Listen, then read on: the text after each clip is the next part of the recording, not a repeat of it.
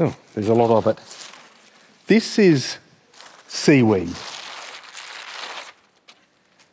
It's, um, it's pretty humble stuff, but it does have some remarkable qualities. For one, it grows really fast. So the carbon that is part of that seaweed just a few weeks ago was floating in the atmosphere as atmospheric C O two, driving all the adverse consequences of climate change. For the moment, it's locked safely away in the seaweed, but when that seaweed rots, and by the smell of it, it's not far away, um, when it rots, that C O two will be released back to the atmosphere.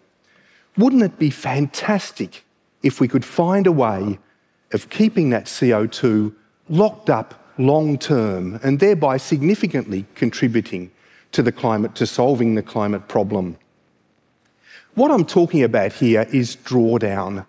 It's now become the other half of the climate challenge, and that's because we have delayed so long in terms of addressing climate change that we now have to do two very big and very difficult things at once.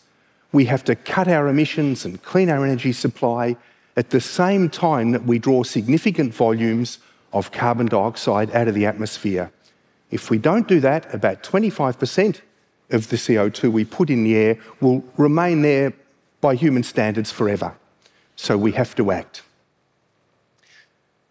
This is really a new phase in addressing the climate crisis, and it demands new thinking.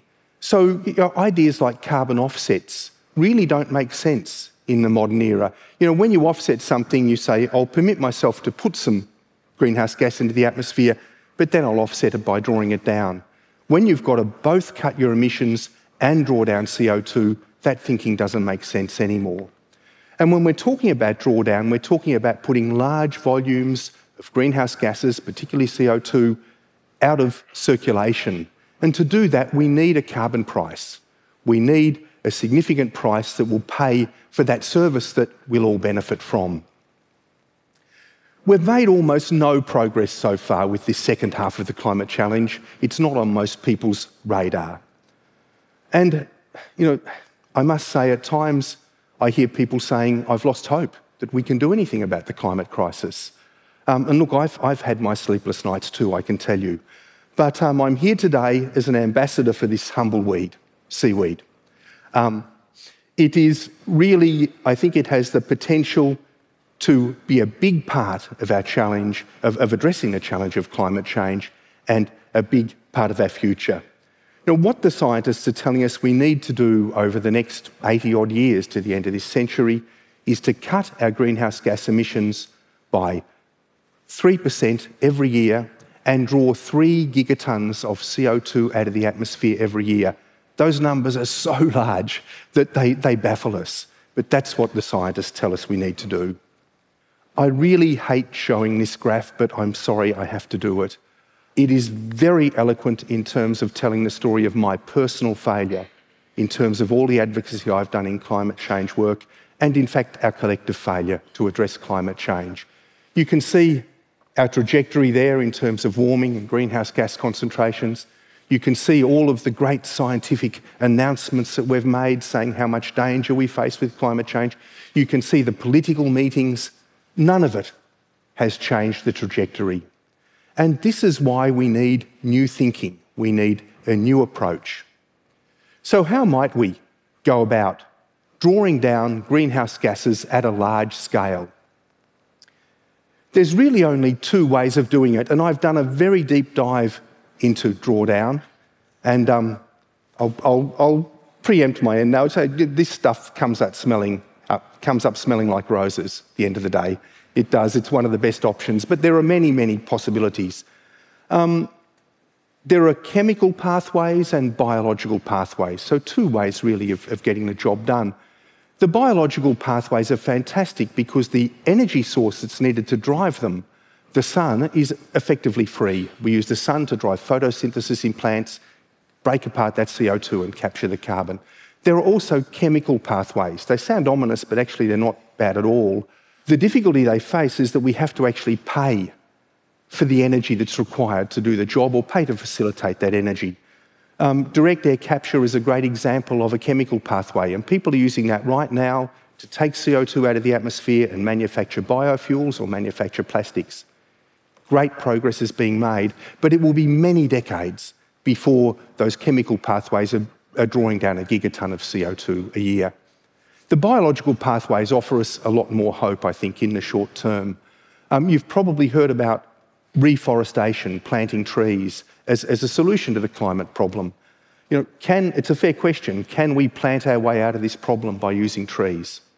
I'm sceptical about that for a number of reasons. One is just the scale of the problem. I mean, all trees start as seeds, little tiny things, and it's many decades before they've reached their full carbon capture potential. And secondly, if you look at the land surface, you see that it's so heavily utilised. We get our food from it, we get our, our forestry products from it, biodiversity protection, our water and everything else. To expect that we'll find enough space to deal with this problem, I think, is going to be quite, quite problematic. But if we look offshore, we see a solution where there's already an existing industry and where there's a clearer way forward. The oceans cover about seventy percent of our planet. They, they play a really big role in regulating our climate, and if we can enhance the growth of seaweed in them, we can use them, I think, to develop a climate-altering crop. There are so many different kinds of seaweed. There's unbelievable genetic diversity in seaweed, and they're very ancient. They were some of the first multicellular organisms ever to evolve. People are using special kinds of seaweed now for particular purposes, like developing very high-quality pharmaceutical products. But you can also use seaweed to take a seaweed bath. It's supposed to be good for your skin. I can't testify to that, but um, you can do it.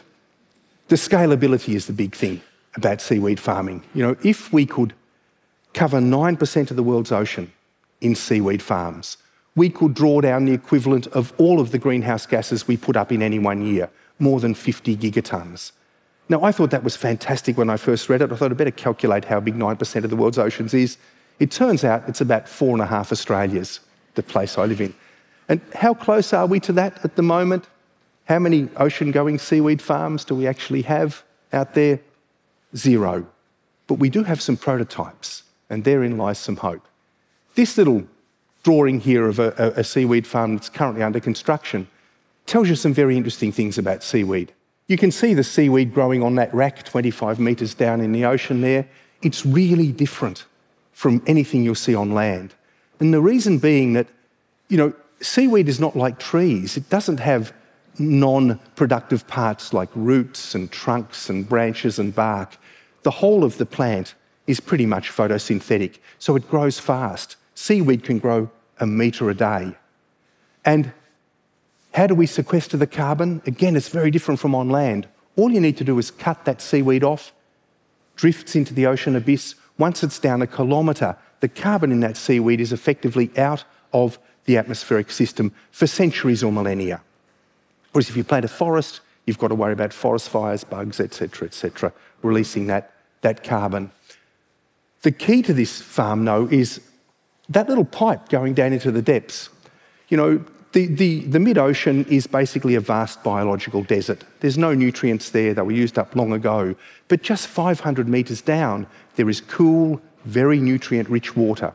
And with just a little bit of clean, renewable energy, you can pump that water up and use the, the nutrients in it to irrigate your seaweed crop. So I think this is really, um, has so many benefits. It, it, it's um, changing a biological desert, the mid-ocean, into a productive, maybe even planet-saving uh, solution. So what could go wrong? Well, anything we're talking about at this scale is, involves a planetary scale intervention, yeah? And we have to be very careful. I think that piles of stinking seaweed are probably going to be the least of our problems. There's other unforeseen things that will happen. I mean, one of the things that really worries me when I talk about this is the fate of biodiversity in the deep ocean. You know, if we're putting gigatons of seaweed into the deep ocean, we're affecting life down there. The good news is that we know that a lot of seaweed already reaches the deep ocean after storms or through submarine canyons. So we're not talking about a novel process here. We're talking about enhancing a natural process. Um, and we'll learn as we go. I mean, it may be that these ocean-going seaweed farms will need to be mobile. to distribute the seaweed across vast areas of the ocean rather than creating a big stinking pile in one place. It may be that um, we'll need to char the seaweed, so create a sort of an inert, a, a mineral biochar, before we dispatch it into the deep. We won't know until we start the process, and we will learn effectively by doing. I just want to take you to contemporary seaweed farming. You know, it's a big business. It's a six billion dollars a year business. These seaweed farms off South Korea, you can see them from space. They are huge, and they're increasingly not just seaweed farms. What people are doing in places like this is something called ocean permaculture.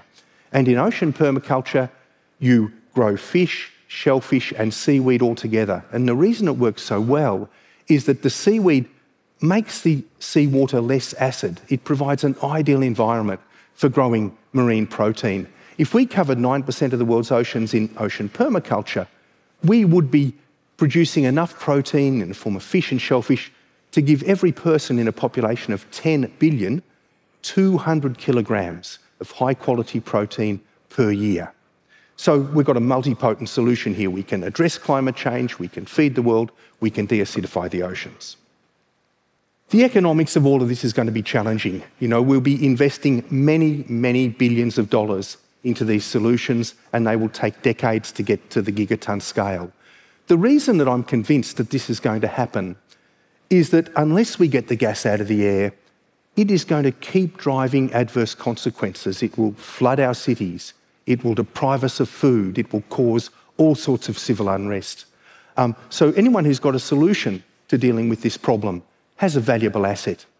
And already, as I've explained, ocean permaculture is well on the road to being economically sustainable. You know, in the next thirty years, we have to go from being a carbon-emitting economy to a carbon-absorbing economy. And that doesn't seem like very long. But half of the greenhouse gases that we've put into the atmosphere, we've put there in the last thirty years. My argument is, if we can put the gas in in thirty years, we can pull it out in thirty years. And if you doubt how much can be done over thirty years, just cast your mind back a century to nineteen nineteen, compare it with nineteen fifty. Now, in nineteen nineteen, here in Edinburgh, you know, you might have seen a canvas and wood biplane. thirty years later, you'd be seeing jet aircraft. Transport in the streets were horses in nineteen nineteen. By nineteen fifty, they're motor vehicles. nineteen nineteen, we had gunpowder. nineteen fifty, we had nuclear power. We can do a lot in a short period of time, but it all depends upon us believing that we can find a solution. Now, what I would love to do is bring together all of the people with knowledge in this space. The engineers who know how to build structures offshore, the seaweed farmers, the financiers, the government regulators, the people who understand how things are done, and chart a way forward. So how do we go from the existing six billion dollars a year inshore seaweed industry to this new form of industry which has got so much potential but will require large amounts of investment?